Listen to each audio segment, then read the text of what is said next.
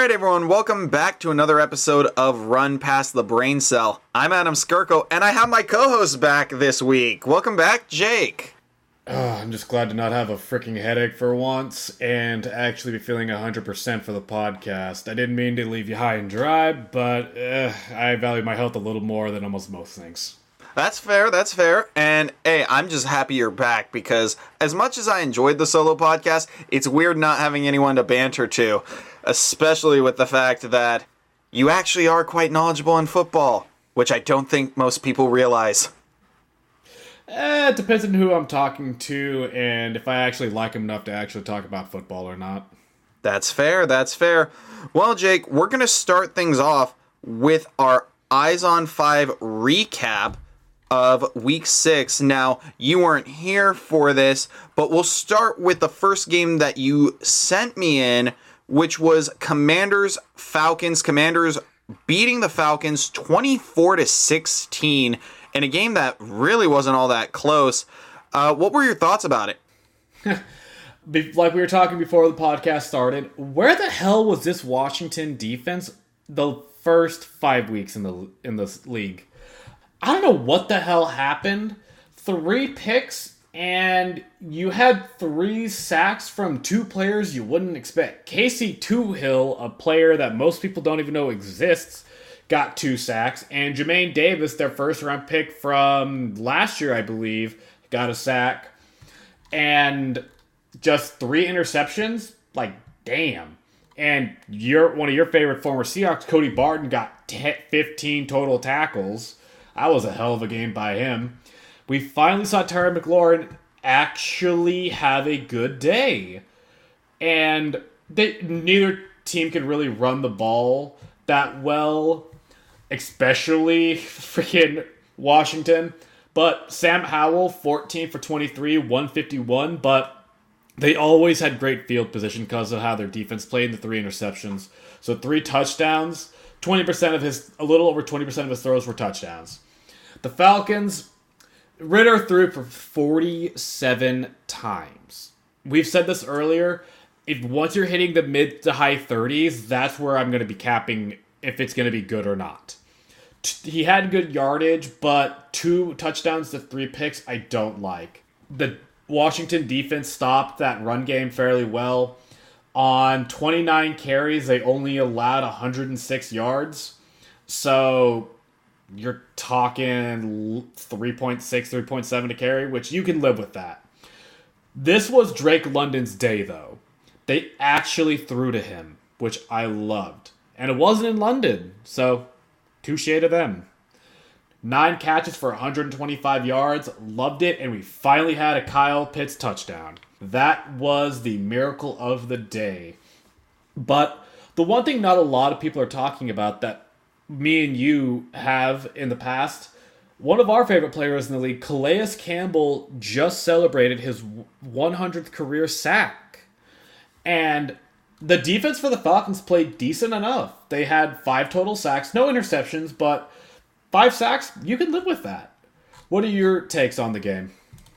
Well, my biggest takes on the game, Jake, were the fact that, like we said to start things off, where was this Washington defense before? Because damn, you only got three sacks, but you had six quarterback hits. You got three picks off of Desmond Ridder, and you had nine passes defense overall. Where was this? This is what we expect when we talk about Washington's defense. They are supposed to be formidable. They're supposed to be the carrier of this entire team. Now, Sam Howell, he did play well. 14 to 23 for 151 and three touchdowns. He wasn't asked to do a ton. And the run game was really stifled. 22 total carries for 72 yards. Brian Robinson, 10 carries for 31 yards. He couldn't get anything going. And you even look at, you know, the receiving, it was a decent game as a whole. Terry McLaurin, he was all right, 6 for 81, but he didn't have a touchdown. Those went to Curtis Samuel, Brian Robinson, and Antonio Gibson, who they're actually deciding to use. But over on the Falcons side, Jake, I said that Bijan Bijan is their best weapon, and 13 carries for 37 yards. He had five catches for 43, but 18 total touches is nowhere near enough for your number one weapon in a team that actually has decent weapons. Like you said, Drake London, 9 for 125, and Kyle Pitts, it's his second straight game with a touchdown, I'm pretty sure, which is mind boggling to me why we should be celebrating that when we probably should be celebrating him having a touchdown in five straight games. The Falcons, Jake, I told you early on in the year, right before the season started, I didn't trust the Falcons because I didn't understand what Vegas was seeing. I know that Bijan, fantastic. Drake London, great receiver. Kyle Pitts, highest tight end ever drafted. But the problem is, is Desmond Ridder, he's just not good. He's plain trash. I think that Desmond Ridder, honestly, Jake, would be a better XFL quarterback or USFL than he would be in the NFL, especially when people are advocating for Taylor Heinicke. Taylor Heinicke, who outside of Washington hasn't done anything. Now, granted, Jake, you and I know, and those who listen and follow football know he played really well in that playoff game a few years ago against the Buccaneers, gave them all they could handle. Outside of that, he hasn't been great, but he can definitely be better than Desmond Ridder. He can suck a whole lot less. And the Falcons defense, they've played well. Like you said, Calais Campbell now 100 sacks in his career. And Grady Jarrett also came down with a sack. But overall, Jake, this team is just not good. I didn't understand why the Falcons had such a massive, massive following. Vegas considered them the darlings. I understand their schedule was weak, but as we've seen this year, Jake, schedule and strength of schedule really hasn't meant shit thus far. Oh, easy. The whole strength of schedule thing has really thrown week six and just any week of NFL football for a loop because, in my opinion, this is one of the worst weeks of football I have seen in a very long time. Just because you had the juggernauts in the NFL, most of them didn't do shit. You had two undefeated teams get their ass kicked by teams that are injured all to hell and weren't even doing their starting quarterbacks. The you had some juggernauts do really good, but I mean, it was just one of the worst weeks of football I've seen. Strength of schedule is just kind of been blowing out the window so far this year. But onto a different subject. Let's go to your first game of the week. And what one was that again?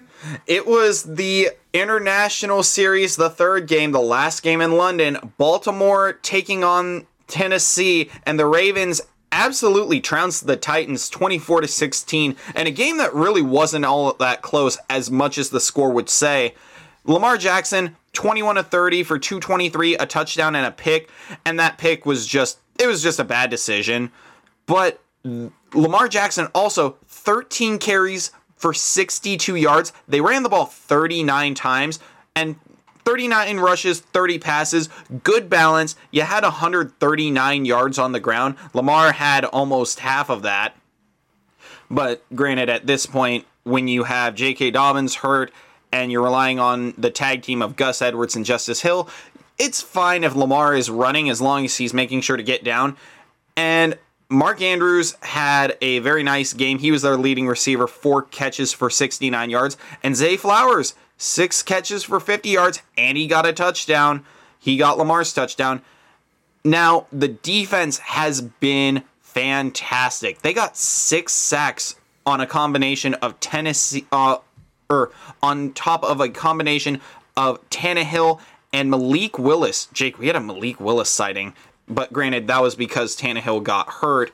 Now, as far as the Ravens go, I said early on I wanted to pick them to win this division, but I was worried about the injuries. And early on, it looked like I was right. However, they have played very, very well. They're 4 and 2 now. They dropped the Titans down to 2 and 4, basically in the cellar of the AFC South, and I don't think they're getting out anytime soon. Now, Ryan Tannehill, he was 8 of 16 for 76 yards and a pick. He wasn't playing very well. And Malik Willis, he didn't fare too much better. Four out of five for 74 yards, no touchdowns, no picks, and he got sacked four times. Now, Derrick Henry, he had a good game 12 carries for 97 yards and a touchdown. And I like that they were actually trying to run the ball because that's what you need to do in order to beat the Ravens. You needed to keep Lamar on the sideline. But, I mean, Jake, no one was really catching anything. I mean, DeAndre Hopkins had one catch off of five targets for only 20 yards. That's not very good. You can't really have that. And you also had a terrible fumble by Kyle Philips, and he only had one catch for six yards, which you can't have. Now, the Titans' defense did what it could, but they only sacked Lamar once and they only hit him once. So it was a very, very strong showing from the Ravens O line. But, Jake, I didn't. I don't know how many people watched this game. The Ravens in the first half looked exactly like what we thought they should be, which is a contender.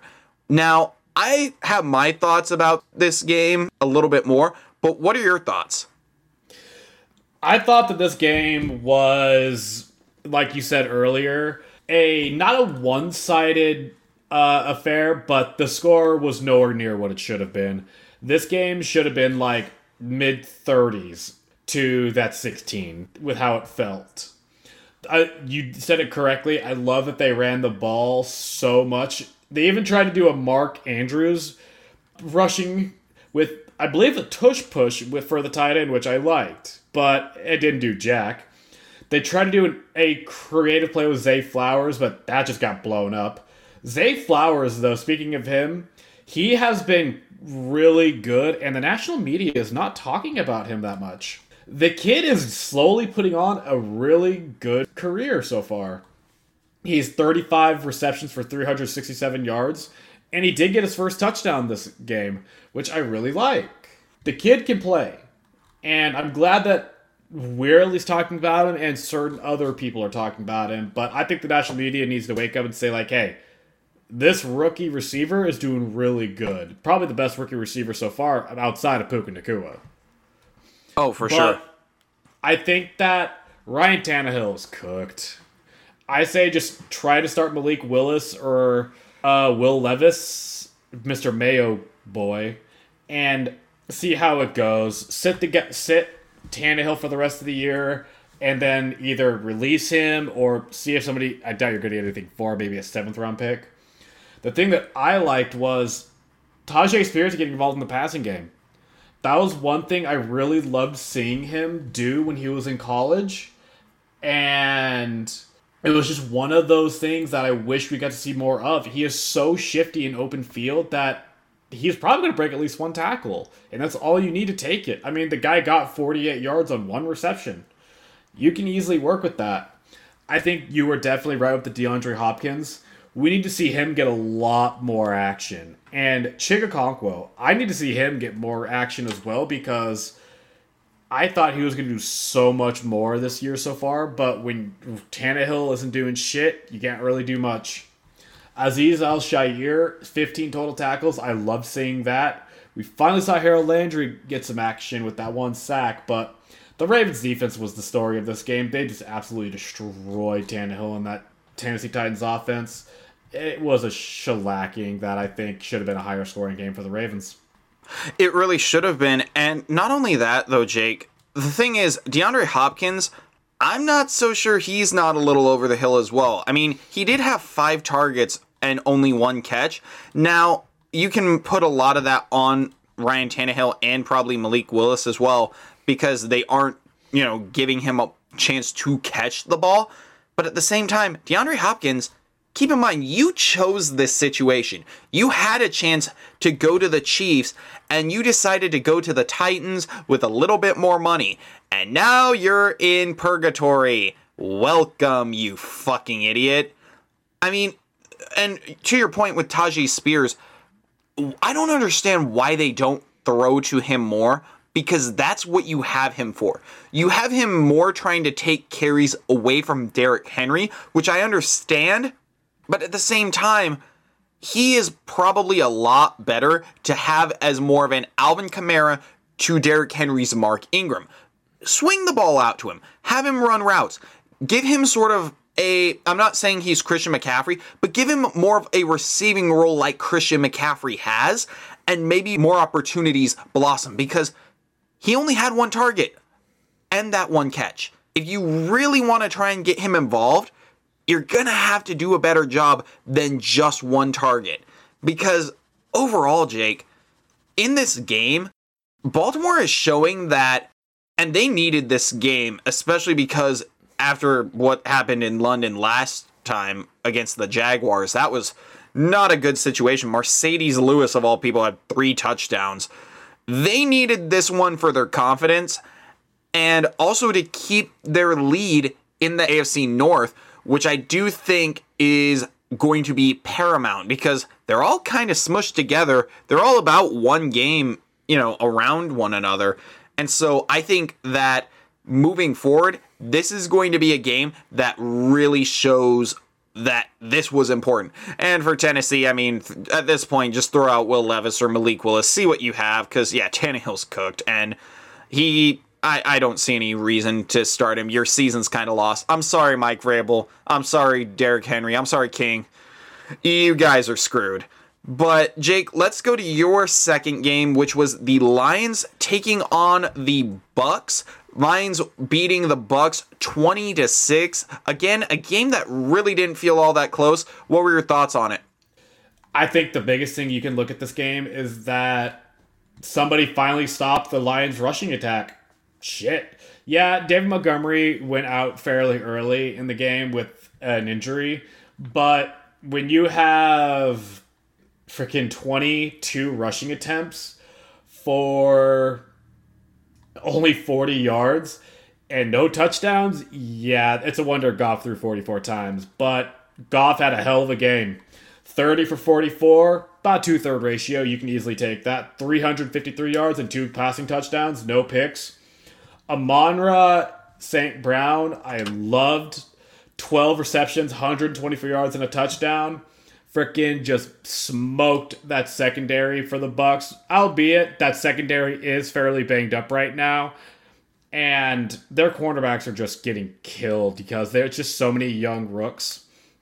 But Jameson Williams coming back and actually, well, second week back from suspension, and you're seeing him actually do. He's not getting a lot of catches, but he's making those chunk plays count two catches, 53 yards and a touchdown. I love Josh Reynolds got on got in on the actions, 3 for 50. The defense really didn't have to do much because they only got one pick and one sack. Aiden Hutchinson got kind of shut down. He only had one pressure, but it was kind of just like a one-sided affair because Baker Mayfield finally had a bad game. About 50% completion rating, one interceptions, only 206 yards. Chris Godwin, like I was going to talk about before I got sick, he was the leading receiver like I thought he would be. Mike Evans only had almost 50 yards. The defense did really good. They got three sacks, which was really impressive because that Lions O line does not give up sacks or pressure that much. So the, their defense is legit.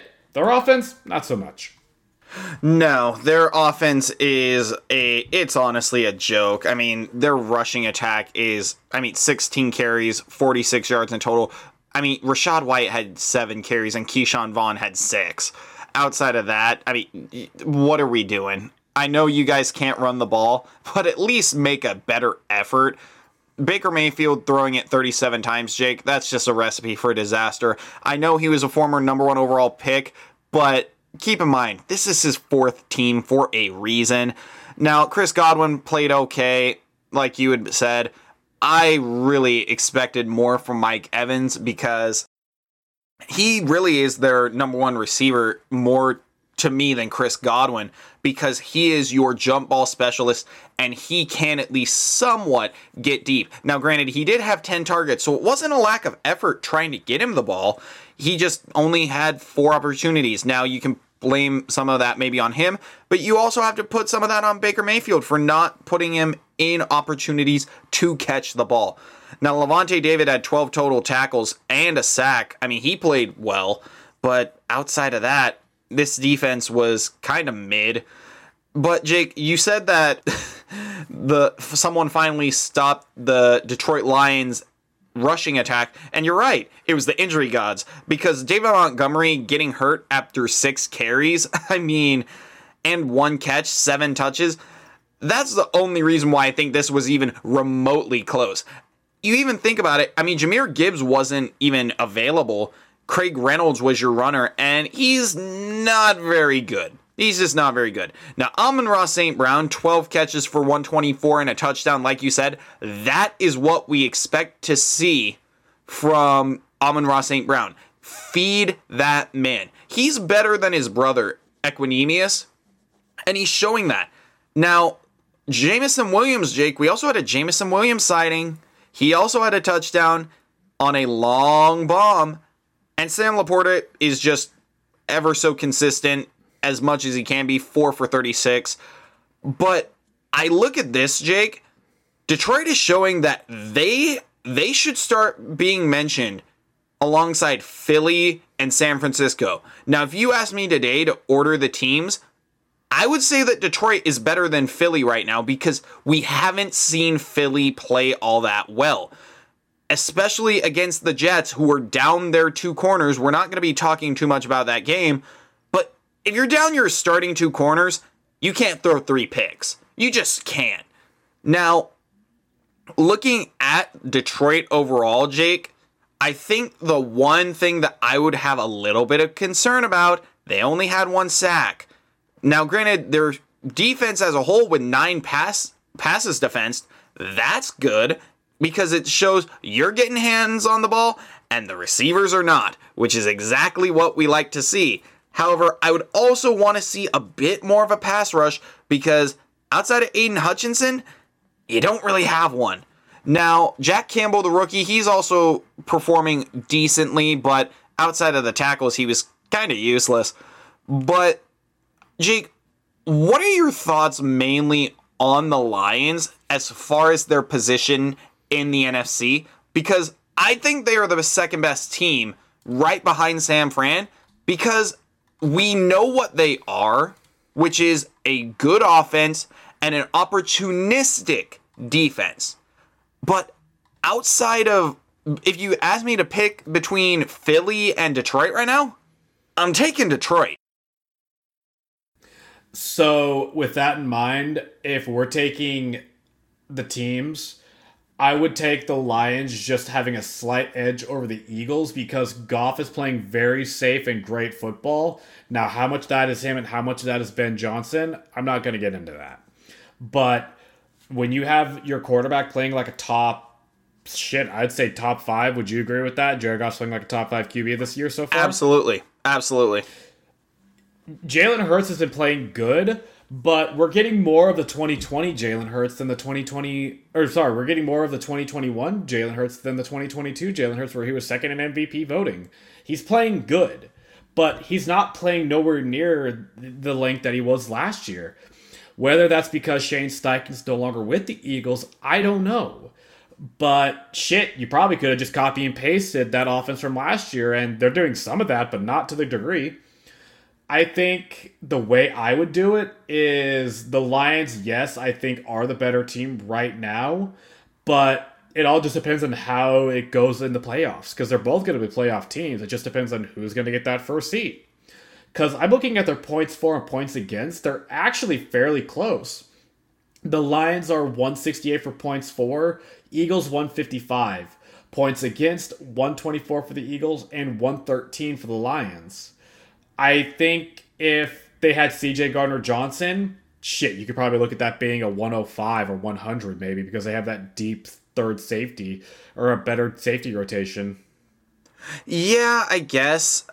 Though, granted, I would li- I would look mainly at moving forward. I believe Philly has the hardest remaining schedule left, whereas the Lions, while it's not easy, there's a lot of W's there. I think the Lions really have a chance to get that number one seed if San Fran stumbles just a little bit. Now, I'm not, we'll talk about them in a moment, but I wouldn't be worried too much about the Cowboys pushing for that. But Jake, going to my second game, which hurts me, it was Seattle and Cincinnati.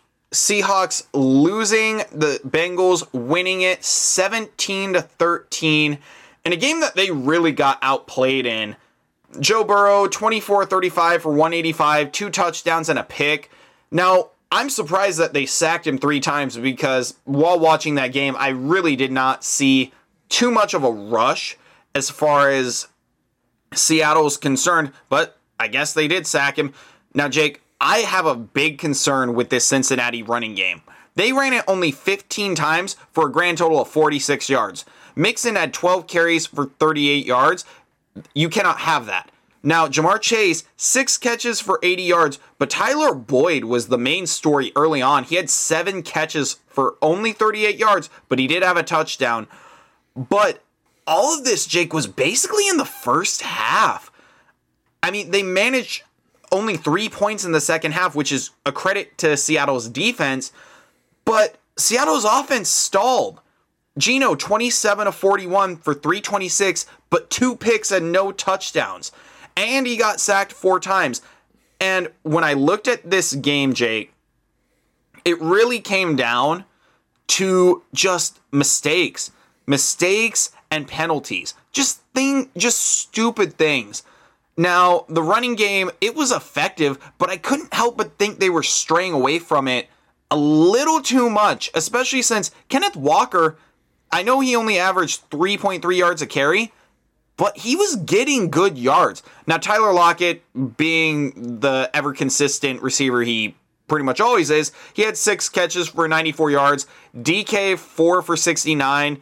Now, he did get targeted nine times, led the team in targets, but I mean, you can't really, you just can't have, you know, 50% completion or catch rate. You just can't. And those two picks that Geno threw, Jake, the uh, the one to Hilton was inexcusable to me. You cannot underthrow Jackson Smith-Njigba in the end zone and allow Mike Hilton to basically sky up for it and get a freebie. Now, the Cam Taylor Britt one, I put a little bit more of that on DK Metcalf rather than Geno Smith because it seemed like DK Metcalf just plain quit on the route and Cam Taylor Britt didn't, and he just said, Thanks, I'll take that. And I believe that was kind of, that might have been what set up the game winning field goal that we ended up having. But Pete Carroll, take the field goal. You have a ton of time. Your defense has been shutting down Cincinnati the entire second half. They can't do fuck all. Take the field goal. Why are you going for it? I understand the aggressiveness, but guess what? You got down there, you got down inside the 10, and you went, I believe they went one for four or one for five in the red zone, Jake. You can't have that in a game that you thoroughly outplayed Cincinnati. Now, I'd be a little bit concerned with the Bengals because this is a game you absolutely should have lost but you have to feel good the fact that you're you were at home, you escaped with a win. But if I'm Seattle, Jake, this is one that they're going to look back at, which I think is going to be massive heading in when we get to the playoffs. This is going to be a game that we look at and go, this this is what cost them potentially the division or a wild card spot. What do you think? Oh, easy. This could be a thing that costs them the division, like you just mentioned. I don't think it'll cost them a wild card spot because I think they're still a good enough team in the NFC to be the seventh or sixth seat. Because I don't think they're winning the division. I think the 49ers are too far ahead at this point. And if they keep fumbling like this, the only way they're going to be able to catch up to the Niners is if their injuries are going to be really bad. Which, hey, there is a chance for that. That's pretty much the reason why they lost to the Browns. But I think JSN finally kind of showed he finally got the opportunities to get some catches. And I mean, hey, four receptions for 48 yards, you'll take that from your slot receiver. The one thing that I love is Jake Bobo kind of making his case for wide receiver four for the fourth target on the team. He's slow as hell, but hey, if you can catch the ball, you can catch the ball. That's all that matters. They really couldn't run the ball. I really didn't like what I saw. 25 for only freaking 87 yards. That's only a 3.5 rushing rate, which is not good. When you have when you invested a second round pick into a power back like Zach Charbonnet and a second round pick into Kenneth Walker last year, you need to see more. Now, be it you were going against one of the better run defending teams in the Bengals because of how they do their things on defense. But Geno throwing those picks was inexcusable. I agree with you. The second one was more on DK than Geno, but that first one, what the hell was that? You were right. I don't get what Pete Carroll was doing. I think he might have been chewing some special gum because the field goals needed to happen. Yes, it's not the sexy way to win, but you need the win to stay in the race with the 49ers, like you mentioned earlier. I don't know what was going on with either team. This was just like two teams that were perfectly suited to play against each other. And just the, the Bengals won because they capitalized on Seattle's mistakes more than Seattle could capitalize on the Bengals' mistakes. I just think it was a boring game through and throughout, but it's one of those games that you have to win. Well, I can tell you this while I was watching it, it was anything but boring. I was on the verge of having a heart attack by just the inexcusable stupidity on both sides. But I would argue, Jake, that it was less of a lack of run game and more of a lack of rushing attempts, which is rare you'll hear me say. Zach Charbonnet only having two carries, whereas Kenneth Walker having 19 of them. I would rather see that a bit more split up. Give Charbonnet like 10 carries. You were actually running the ball well when you were running it. I understand what it says with the yards per carry, but when you were running it, it was effective because it allowed you to then open up play action. This might shock people. Geno Smith is actually second in, heading into this game was second in play action passing right behind Josh Allen. Use it more. Take advantage of it. Now, I think what we also saw, Jake, is Joe Burrow is a little bit healthier, but overall, I think that this is more going to come down to Baltimore. Can they keep up their momentum?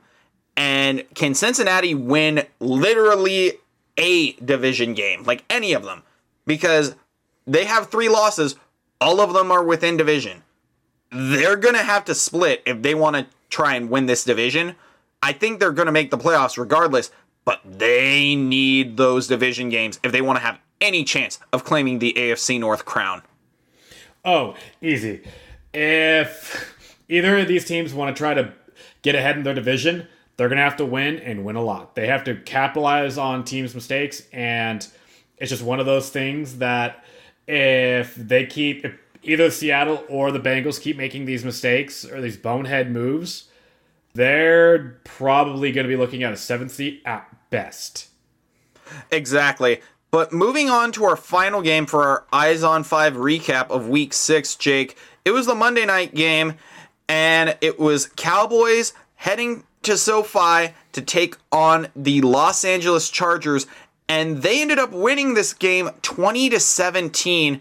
And I have a lot of thoughts with this game. First of all, Dak Prescott, he he played well. 21 to 30 for 272 and one touchdown. Now he actually led the team in rushing with 7 carries, 40 yards, and a rushing touchdown, 18 yards, and it was a very nice rushing touchdown, very well executed read option. But Jake, CeeDee Lamb was their offense outside of that, honestly. 7 ca- or 7 catches for 117 yards. He caught every single target his way which lets us know that they are going to feed him, which they really need to do. They hadn't before. But the running game, if you take away Dak Prescott, Jake, they had a total of 19 carries and 56 yards and no touchdowns. Dak was their running attack. Tony Pollard had 15 carries for 30 yards. That's not very good.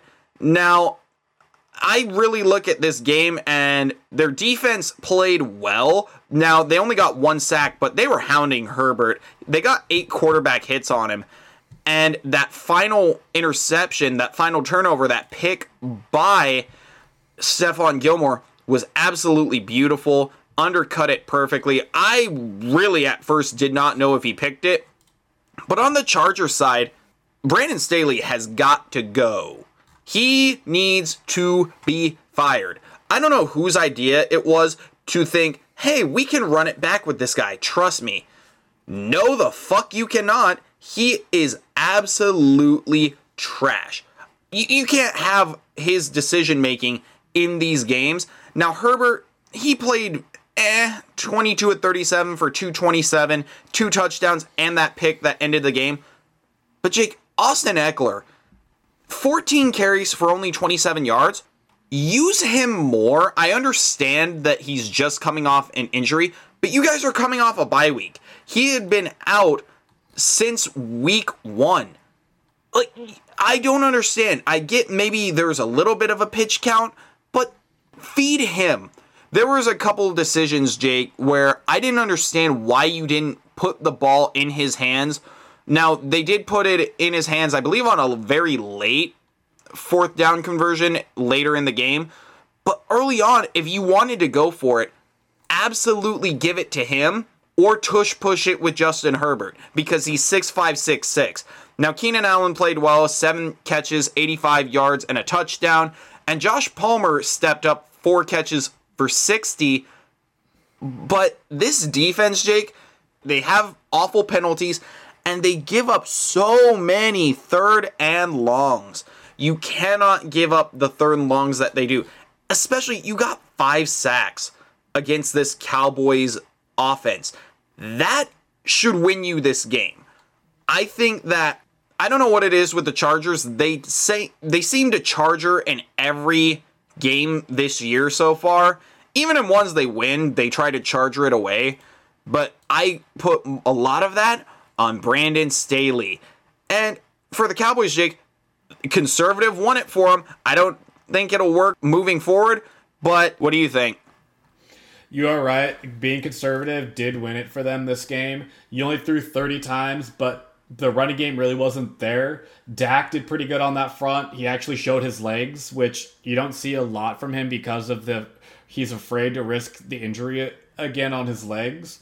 But he got a rushing touchdown, 40 yards. He moved when he had to. CeeDee, like you said earlier, played amazing.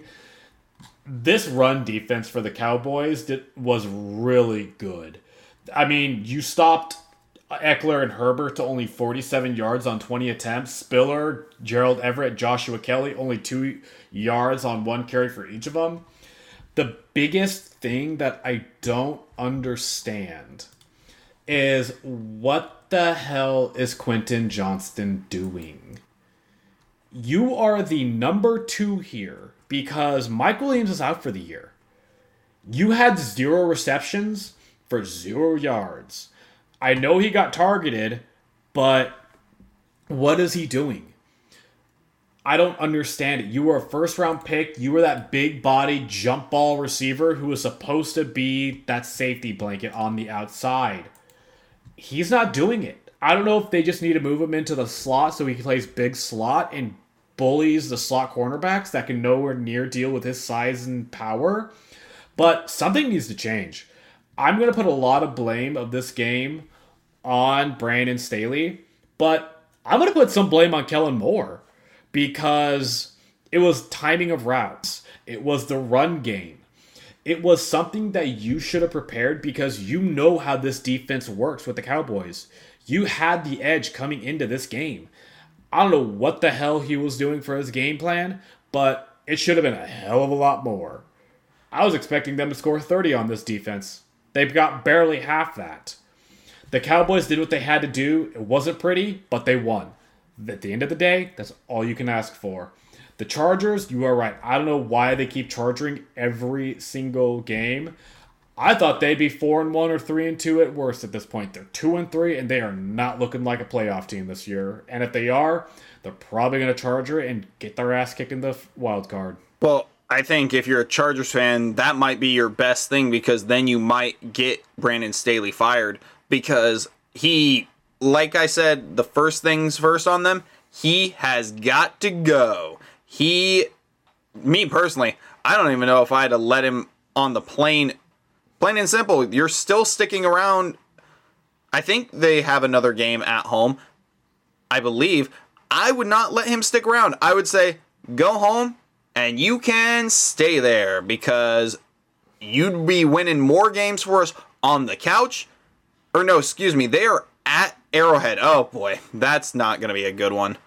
I think that's Jake going to be a L early on. I don't yeah, we are going to be talking about that game later on. But I think that if I look at the Cowboys, I think the biggest thing that I'm going to be looking at, Jake, is is this really sustainable? Are we sure that this is going to be able to beat bigger teams? Because it clearly didn't work against the Niners. If the Eagles get things sorted out, I doubt it'll work against them. And Jake, they also have to face Seattle still. I believe they have a couple other really difficult games. I don't have high hopes for the Cowboys. I think there's a world, Jake, they could lose potentially five more games. And this is wild to me because this is a team, Jake, you and I thought would be competing for the division. If the Eagles can get anything figured out, keep in mind they're 5 and 1 and they really haven't looked at all like a 5 and 1 team. Cowboys, they're on their bye. They better take advantage of it and figure shit out because otherwise, I see a lot of L's on their schedule and there's not a whole lot that they're going to be able to do to correct it. Oh, and you're absolutely right on that. If the Cowboys can get their shit figured out, uh, Eagles are probably going to run away with their division, and it could get even worse for them. It literally, it's a foot race for these two teams because if both of them start sucking, I know it's a snowball's chance in hell, but it's just something that would be a very fitting for the NFL being a, a quote unquote scripted. Is that now that Dan Snyder is out for the Washington Commanders, imagine if they won the division. That would just be the most funny thing ever, just to say fuck you to Dan Snyder. But I still think that either one of those teams with the Cowboys and the Eagles could win the division. It's going to be interesting to see who wins this foot race at the end of the day because both their schedules looks tough as hell and both these teams have a lot to figure out. Absolutely. And I doubt that NFL scriptwriters, quote, air quotes, would let Washington win this early on, especially you really think they're going to let Ron Rivera, of all people, be the one to get to the playoffs after Dan Snyder leaves? Nah, they'd rather have Eric Bieniemy. But Jake, moving on from our recap, we're going to real quick touch on uh, the quarterback ER, QBER, because Jake, what is going on with the quarterbacks? They're dropping like flies. Tannehill's hurt. Fields is hurt. I mean, Jimmy G's Jimmy hurt. Porn st- hurt. Yeah, porn star Jimmy's hurt. Daniel Jones might not play. Who would have the biggest impact if they're gone? All right, so are you asking me like what team's going to have the biggest uh, downgrade because yes, who who has gone? the big yeah who who is going to be most affected by their starting quarterback being out and their backup being in? Honestly, I think literally all the teams that have their quarterback out are not that great. I would go with the Bears just because Tyson Bagot Bagnet. I don't know how to pronounce his Bagent. Thank you. He showed a lot of promise in the preseason, but we've all learned don't put too much stock in preseason. I think that Fields not having that rushing ability is going to limit that offense so much, and your play action game is going to go down the fucking hill. Your rollout game with is going to go down the hill, and that's a lot of that Bears offense. The big, I think the best thing that could happen is that you're not having a, a very mobile quarterback, so your O line doesn't have to do as much improvisation. But that's really the only thing I could see here.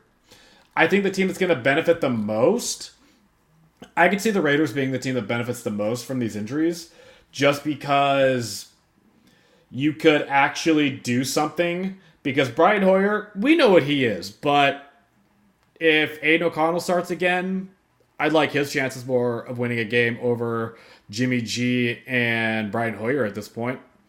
The one I think that is the most interesting is the Titans. I think if either Malik Willis or Will Levis starts, Italy's going to provide a spark to the offense because you have a young talent on both of them. They both can move. They both have really good arms. It's just the decision making and the accuracy is the only thing you really have to question with them. But they're young, they're both athletic as hell. Let's see what the the second year player in Willis and the rookie in Levis can do. Yeah, I mean, you make a good point. Now, I think, yeah, my biggest thing that I would say is Bears really are going to be hurting. I'm looking at Tyson Bagent, Jake. Now, he played for the Shepherd Rams. Yes, there is a college called Shepherd. Division 3? I believe it's Division 3. It's either Division 3 or Division 2, but that's not very good. That, that's not very good. Now, he did have a 43 and 10 record there, which it, I guess is impressive 159 touchdowns and 48 picks. But, Jake, be honest. Are we really putting stock in this guy over Justin Fields, which, while the jury is still out on him, I'm not going to, you know, champion him and crown him as, you know, the next great, or sorry, the greatest Bears quarterback ever because the Bears are absolute tire fire that are probably chatting to squirrels about the 85 Bears defense. But I, am not going to put too much stock in him when.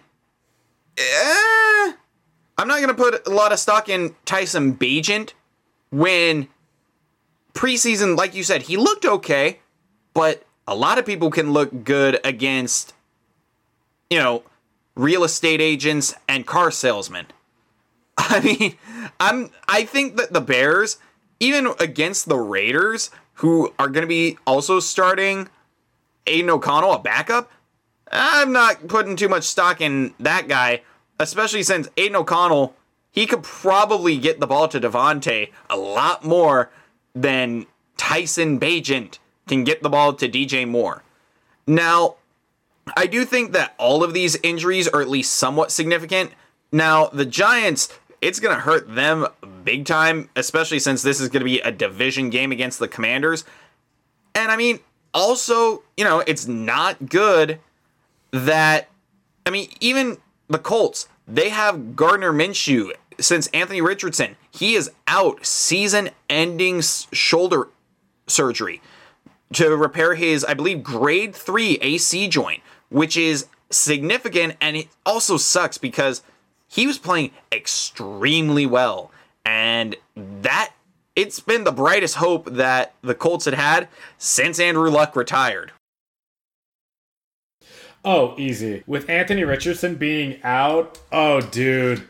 I loved that blend of football that they were doing. Anthony Richardson wasn't the most accurate rookie quarterback, but he was exciting. He brought a spark to that team, and Shane Steichen was using him and setting up plays that were just so beautiful. It was literally like a air raid offense with a read option quarterback. It was just so beautiful. Bombs away and run away is what I call that offense.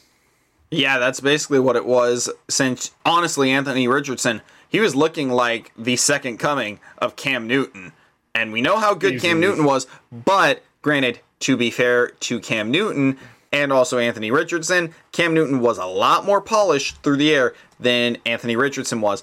But Jake, I think that the biggest thing that I look at is there's a lot of quarterbacks hurt, which we usually understand and we go in thinking that quarterbacks are going to be hurt, but this is significant. Like, this is shocking, especially with younger quarterbacks being hurt. But, Jake, before we get into our Eyes on Five preview for week seven, we got a real quick touch on Thursday night football, which was the Jacksonville Jaguars marching into the Saints Superdome, and they come out with a 31 24 win. And, Jake, I'll be honest, this game should not even have been close. Jacksonville thoroughly controlled it, like significantly. And honestly, I thought that if the Saints had won this, they would have stolen it. Trevor Lawrence, 20 of 29 for 204 yards and a touchdown. And he was also their leading rusher. He had eight carries for 59 yards on a bad knee. Now, they did run it 26 times. They threw it a total of 30. They had their punter run a fake punt pass. Beautiful pass, by the way. I was very impressed by that. And Christian Kirk really, really stepped up. Six catches, 90 yards, and that long touchdown, which was 44 yards. He caught every single one of his targets, and he honestly needed to. Now, the Jaguars did try to give this game away with two fumbles, and those fumbles were ugly. And they were back to back. You had Christian Kirk fumble, and honestly, it was just awful. Fighting for extra yards, you can't fumble.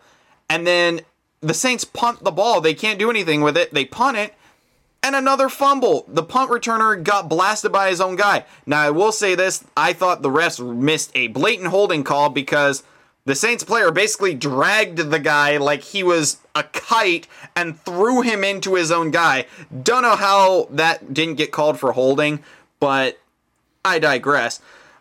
Are the Saints going to do anything except give the ball to Alvin Kamara? Derek Carr, he threw the ball 55 times for 301 yards, one touchdown, one pick.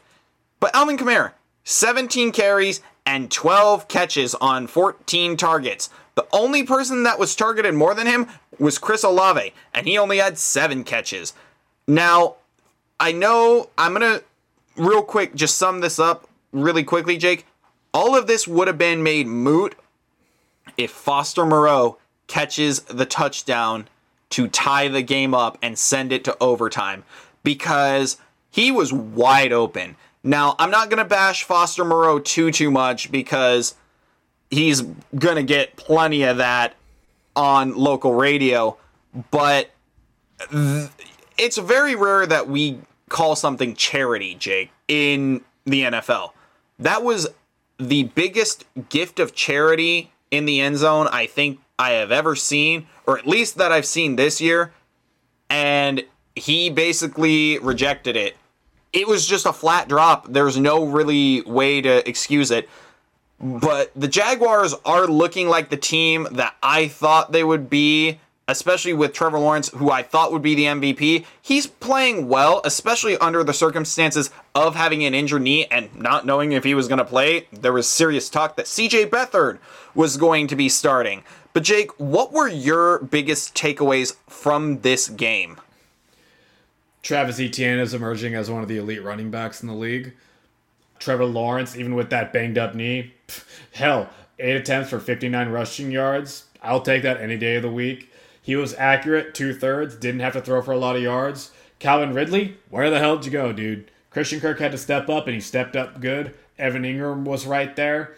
I think one thing that really needs to get figured out with this Jacksonville team is hey, figure out your fucking special teams, dude. That was a shit show that happened to Jamal, Jamal Agnew.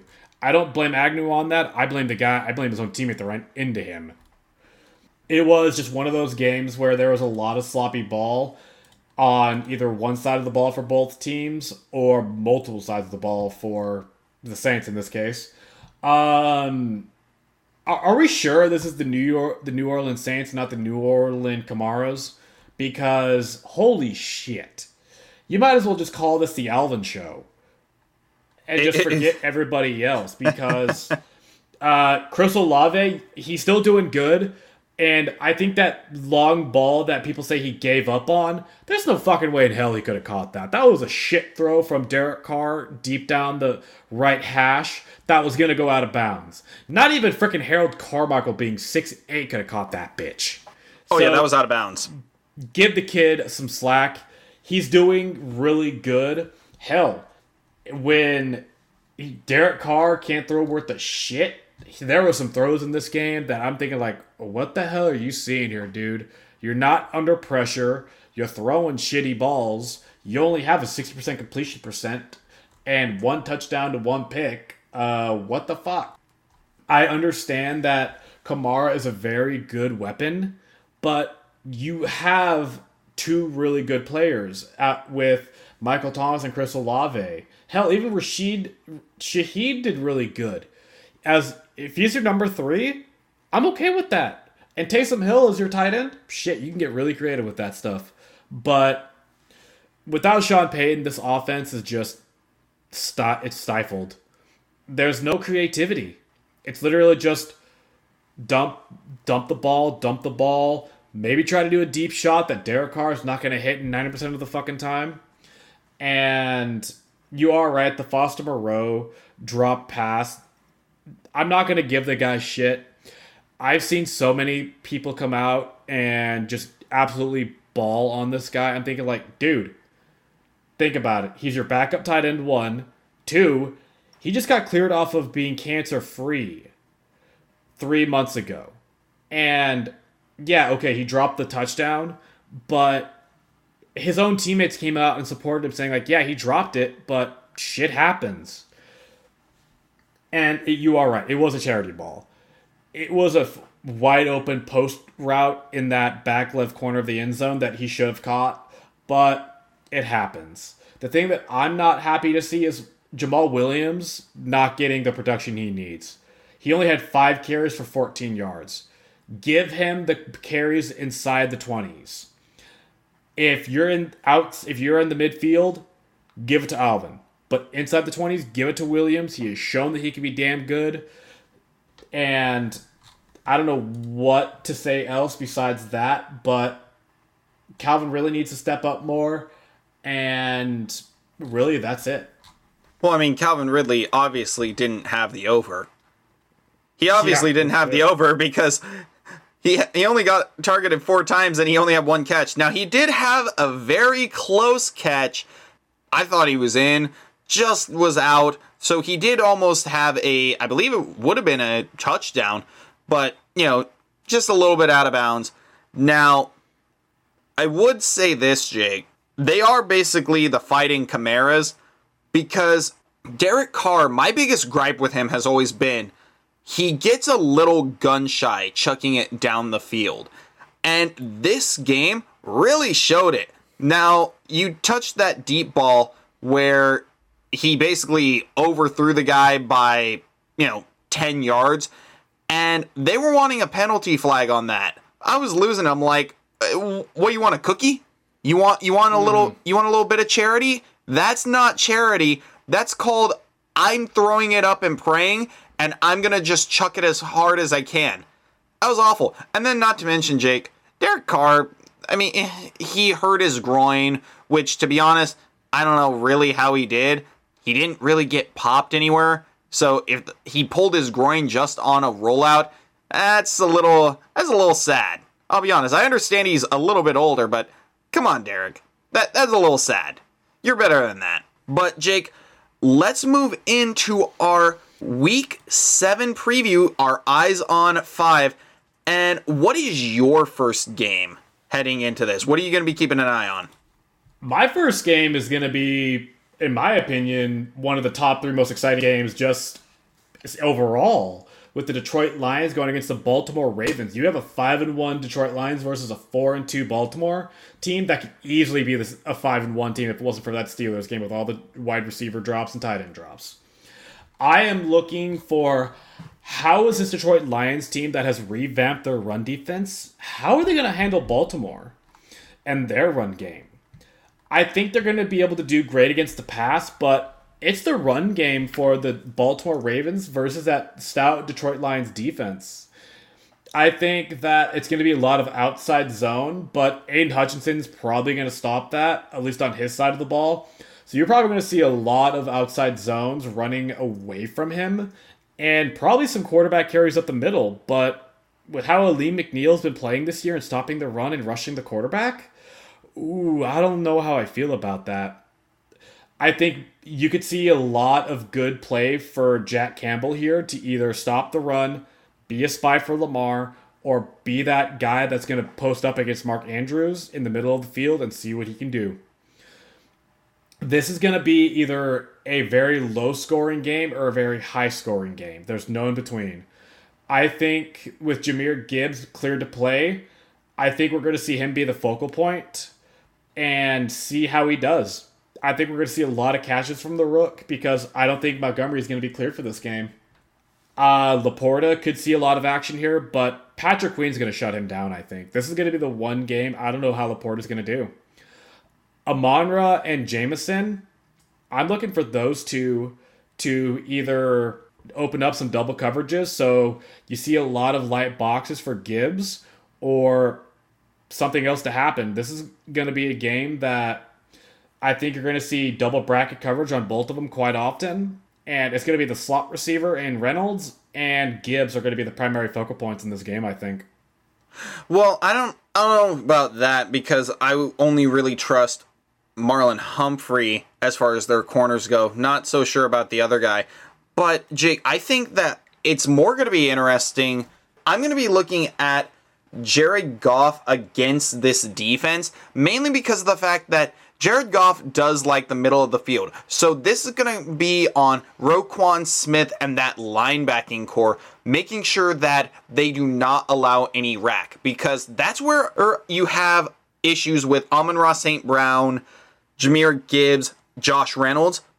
They can get yards after catch very nicely. It's going to be on those linebackers to stop them in their tracks and make sure that, hey, you ain't getting anything more than what you catch. That's what I think is going to be the key. And then on the Ravens side, as far as the offense goes, they're going to need to get a run game established. What we've noticed is that the Lions can be ran on by a good running game. Now, I definitely would rather have less carries from Lamar because he's already ran it 60 times. I would rather see a better balance of Justice Hill and Gus Edwards because if you can keep that balance going, get about 10 to 12 carries with each, Lamar chucks in about 7 or 8 runs. I think that's going to be m- more important than anything as far as the air game goes because we've seen that the Lions secondary has been a lot better than I think we give them credit for. And I think it's going to be I think a big you know, addition by subtraction is losing Jeff Okudah because he's a bum. Now he's playing well in Atlanta, but I still think he was absolutely trash. Now the Ra- or the Ravens are favored by three. Now I don't understand that one. I guess it's probably due to you missing David Montgomery and them trusting that the Ravens' run game can be a lot better than the Detroit run game, especially because of that added dynamic with Lamar's legs. But I would actually take Detroit plus three. The fact that a five and one team and you can get three points. I know the Ravens are four and two, but as far as momentum goes, because I think momentum is key to look at, I would absolutely take the Lions plus three, even though they're on the road and I'd feel very confident about that. But Jake, moving into my first game, I can't believe I'm going to be watching this, Jake. I got the Browns heading to Indianapolis to take on the Colts. And it's going to be Deshaun Watson versus Uncle Rico himself, Gardner Minshew, at, because as we touched on it earlier, Anthony Richardson is having season ending shoulder surgery to repair his AC joint. Now, Gardner Minshew, we know, he can play well. He can play well. But I think it's going to come down to the pairing of Zach Moss and Jonathan Taylor, who is slowly getting more and more ingratiated back into this offense with Shane Steichen, which I think is still going to be pretty damn potent even without Anthony Richardson because you can change the offense to more of a passing offense to fit Gardner Minshew. Now he can still run a little bit, but not as much. I would also, Jake, look for Josh Downs to get more targets because of Minshew's more advanced nature of being able to pass the ball than Anthony Richardson. I think Josh Downs has a chance to have a very big game, as well as Michael Pittman to have a pretty good one as well. But on the Browns side, they are on a historic pace on defense. This has been the best defense in football by far. They have allowed the least amount of points so far this season. And I think that if Deshaun Watson can give them literally anything on offense, they have a good chance of winning this game, especially since I think that what the Browns can do is force the Colts into a few turnovers, get short fields, and then Deshaun Watson should be able to cash in. It's just going to come down to that, though. Can they force those turnovers like they have been? Because that's what gave them the upset win over the Niners. It was turnovers. Now, the Browns are favored by three and a half, which I would probably stay away from this game. I, I don't want any part of it because I think it's just going to be an ugly game. The over under is 41. I think it's going to be an under. I'd see this more of a 17 to 10 game, maybe a 20 to 13. I don't think this is going to be a high scoring one, but what do you think? Oh, the, the Browns versus Colts is not going to be a high scoring game. I'm going to be looking for the Browns defense to really shut down the Colts because this defense has shown that they can shut down receivers, and Gardner Minshew is a see it and throw it quarterback. And this Browns defense eats those type of quarterbacks alive. He does not throw with anticipation. That see and throw type motion is what's going to get him killed in this game. I think Gardner can be a really good quarterback, but there's a lot of tape out on him throughout the years, and he's played enough in this Colts system that teams can figure out what's going to happen. And the Cleveland Browns have the pass rush to easily dominate this game, and their linebackers with JOK and Sione Takitaki and Anthony Walker being that trio, I like their chances. I think the Browns can win this game no matter what quarterback's playing for them. Yeah, I, I think, think, that's going to be the biggest key. Sorry, sorry to cut you off. I do think that is going to be the biggest matchup is the Indianapolis O line, which has played better against this Browns defense and defensive line specifically. Yeah, no kidding. So I'm kind of looking at the injury report for this game that is going to make this even worse. Braden Smith, their right tackle, is out for this game. Ugh. Sione Takitaki, one of the linebackers I mentioned, he's out. Kareem Hunt and Greg Newsome, also questionable. So you're missing one of your two star cornerbacks. That could affect things a bit. But with Braden Smith, your star right tackle out, uh, that's gonna make things really bad. Gee, I wonder what side Myles Garrett's gonna be lining up on. We're gonna see him shimmy over there. And they're gonna potentially send two guys, and guess what? One of you gotta get set. yeah. But Jake, let's go to your second game. What you got? So my second game is actually going to be a dumpster fire game, but it's going to be one of those games I'm going to be watching just to get a good laugh out of because I think it's going to be a shit show. The Raiders versus the Bears. If Fields was playing this game, this could actually be a decently fun game to watch. Because I think that it could be fun to watch on both sides of the ball. I think Brad Hoyer, I don't want him starting. I want to see the fourth round rookie Aidan O'Connell he brings a little more excitement to this offense, and he has a bigger arm than both Jimmy G and Brian Hoyer, and he can actually move a bit. I think he, if Hoyer gets benched for O'Connell in the second half, or hell, if Hoyer starts like shit, it wouldn't shock me. But with how did you pronounce his last name? Bagant. Bagent. Bagent. Right. You can just call him Baguette. Fuck. At this point, I might as well because he's gonna get cooked. Like Tyson one. Baguette. I think Crosby is going to eat this game alive. If Crosby comes out of this game with two and a half to three sacks or more, shit, it wouldn't shock me. I don't see anybody on this Bears O line stopping him. Darnell Wright's played pretty good for the Bears, but uh, Crosby is in a whole nother league than most of the pass rushers he has faced. I think this is going to be, like I said earlier, a dumpster fire but this is going to be a game I'm going to watch just to see what shitty team is going to be more shitty with their backup quarterback.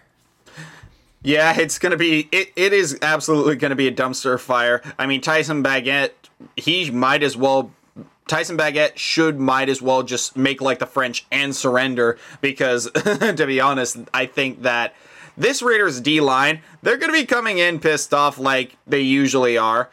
And you're right, Maxx Crosby, this seems like a game that's ready made for him. Now, I do think that even though Aidan O'Connell did not play well in his previous start, I think that you can also chalk that up to rookie jitters. I mean, it was your first game starting in the National Football League. It makes sense because this one counted. Now, I think that as far as the Raiders go, the fact that they're 3 and 3 is shocking to literally everyone. I think that they absolutely can win this game. They probably should win this game. They are favored by two and a half. And I absolutely would agree with that because nothing about the Bears. Now, I think if this was a Justin Fields game, I think this would maybe be more a Bears favored by two. I think that it would shift that much. But being how it is, Jake, I think, yeah, Raiders should win this game, no problem. Now, heading into my second game, I am hoping that this is going to be a fireworks show, but every time we say that, they end up being absolute duds. I am going to be keeping my eyes on the Chargers heading into Arrowhead to take on the Chiefs. Now, the Chiefs, they're 5 and 1. They're riding a 5-game winning streak, but they really haven't looked like themselves outside of one game against the Bears. Now, their defense has been playing insanely well, especially coming off last Thursday against the Broncos, where you got those two picks. You hounded Russell Wilson very well. I think that the key for the Chiefs to win this game is getting Travis Kelce the ball as well, but also trying to establish one of your receivers. You have Valdes-Scantling, who we know what he is. You have Kadarius Toney, who has his moments, but for the most part has been underwhelming this year. I would look for Rashee Rice. He has been your most consistent receiver, not so much weapon, but your most consistent receiver outside of Travis Kelce, I think that this is a prime time spot for him to be, get involved and play a lot better. And then for the Chargers, Jake, I think that you're going to see a lot more Austin Ekeler. And I think that what you're going to see is a Chargers team that they got, they basically got embarrassed after what happened on Monday night because you could look at that game and say there was no way they should have lost that game. Just none. There w- they should not have lost that game. Now the Chiefs are actually favored by five and a half, which I don't agree with at all. I think that's a little bit disrespectful as far as the Chargers go. Now, I understand that this could also be an overreaction to losing to the Cowboys in the fashion that they did, but what do you think? I think that this is going to be a shit. Honestly, I can see this being either a shootout or a low-scoring game because the Kansas City Chiefs have a top three points allowed defense. They have been killing it this year. Steve Spagnuolo, or Spags as people like to call him, has been dialing up a hell of a defense this year. It's like after Bieniemy left, all the power that the offense had went to the defense. This defense is something else, man. Usually, we see Kansas City with like a middle tier de- defense and a top five offense, we're seeing a top five offense and a middle tier de- offense. It is something that is scary for them. The Chargers, oh, dude, I don't know if they're going to be able to handle Chris Jones in the middle. This is one of those games that Chris Jones could take over just by himself. I think that this young secondary has the firepower to deal with the offensive weapons that the Chargers have. If the Chargers get blown out by a 10 points or more, I could see it. But these two teams always have a great game. Usually the Chiefs win it. But the Chargers and Chiefs, no matter what their overall placement is with their wins and losses, you can always expect it to be a damn good division game. One of the best you could see in the NFL as a whole. I'm expecting this to be either a barn burner or a lower scoring game, but I think it's going to be a barn burner. Yeah, I think so as well, and that's why I would probably, if you forced me, I'd take the Chargers plus the five and a half, due to the fact that I do think it is going to be a closer game than people realize because it is a divisional game, and while the Chargers' defense has been Swiss cheese often, I do think that they are going to be able to at least somewhat contain the Chiefs, being that they are a division rival. You play them twice a year. I know it's an Arrowhead, but the Chargers are at least somewhat potent on offense that I think that they can try and take away some of the mistakes that are absolutely going to happen because Brandon Staley should not be managing a honestly, Jake, I don't even know if he should be able to manage a Les Schwab at this point, let alone an NFL team in Los Angeles. But moving into our final game for our Eyes on Five, It is the Sunday night football game. Miami heading to the city of brotherly love to take on the Philadelphia Eagles. I think, Jake, this is a game that the Dolphins, if they win this, they are going to establish themselves as potentially the second best team in the AFC just behind KC. Now, I would put them probably at one over Kansas City as of this moment because now remember, everything is fluid. This is our opinions based off of week six and throughout moving forward into week seven. I think that the Dolphins are slightly better than the Chiefs because of how potent their offense is and because of the speed they possess. I think if they win this game, they could further establish themselves as the best team in the AFC because you're taking on an Eagles team that offensively has looked lost.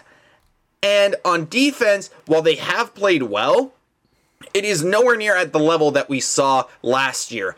Now, I think that you're going to see a lot more zone coverage and you're going to see a bit of an umbrella put on the defense so Tyreek Hill can't get deep and just absolutely torch them. Now, I do think that if the Dolphins are able to establish Raheem Mostert on the ground, that's going to give us a very big tell of how the game's going to go because I think the Dolphins, if they're able to run the ball, are going to be able to keep the Eagles on the sideline and, to be honest, flat out control this game. Now, the F- Eagles, on the other hand, I think that it's going to be a big thing for them to keep D'Andre Swift active. Now, when they've played well, it's because he's had a big game. If they are to win this game, I think that's going to be the big thing. Because the Dolphins' defense has been suspect. We've seen teams be able to score on them We've seen teams be able to run on them. Keep in mind, they were down 14 0 against the winless Panthers before they scored 42. I think that if the Eagles are to win this game, they get the running game going, get a lead early, and try and force the Dolphins to play catch up because to me, that's the only way Philly has a chance of winning this game. Now they're favored by two and a half. I would absolutely I would absolutely take the Dolphins plus two and a half. But what are your thoughts, Jake? So I'm going to start off because I decided to pull up the injury report for this team. They're going to be the Eagles are going to be out their best safety and their slot slash nickel corner. Reed Blankenship's going to be out for this game, and Bradley Roby is going to be out. I'm going to be seeing a lot of deep passes probably to Hill or Jaylen Waddle because without Blankenship, that deep third or that deep half of the field that he's usually lined up at, that's going to be a lot of interesting stuff. And I love Darius Slay and I love James Bradberry. Uh, I don't like them with their age going against this type of speed, dude. Now, Jalen Carter is going to be playing this game. Jalen Carter needs to play his ass off to take over this game because he needs to do really good against the interior O line for the Dolphins. So these deep bombs to from Tua to either Tyreek or Waddle cannot happen. Lane Johnson, he is playing. So they're going to have their star right tackle, which is amazing for Jalen because without Lane Johnson, I don't know how I feel about this pass rush uh, going against that Eagles offensive line without their star right tackle. Because, okay, yeah, Mailata, he could shut down most people. But without Johnson being in there, that could really screw him up. But he's playing, so all's well and good. I think that this could be a high scoring game on both sides of the ball. I think you're going to see a lot of runs and a lot of passes from both teams. I think it's going to be a pretty split balance of on both sides of the ball. So I don't know what to expect, but I'm expecting high points. What is the over under for points allowed points for this game? It is actually 50 and a half. Really? Fuck, I would have thought like 56. Yeah, I think it's going to be sitting around, you know, a 28, 22, 27, 23 makes sense to me. Now, I think Jake real quick, I want to get your picks on our five games. I'm going to take the Raiders. I will take the Browns. I will take you believe I believe you said Lions Ravens, right? Yes. I will take the Lions. I will take the Chiefs and I will take the Dolphins. What are your picks? I'm going to take the Lions. I'm going to take the Raiders. I'm going to take the Dolphins. I'm going to take the Chiefs.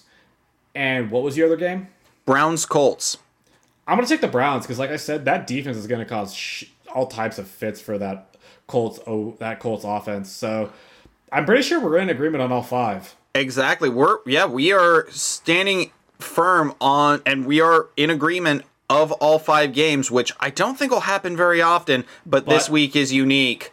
I will add if the Eagles do beat the Dolphins, I could see this happening either way. If we get prime Jalen Hurts from last year, I don't like this Fangio defense against a, a 100% Jalen Hurts. And they have a running back from hell in D'Andre Swift. Like you mentioned, if he gets going, uh, it's hard to stop this offense.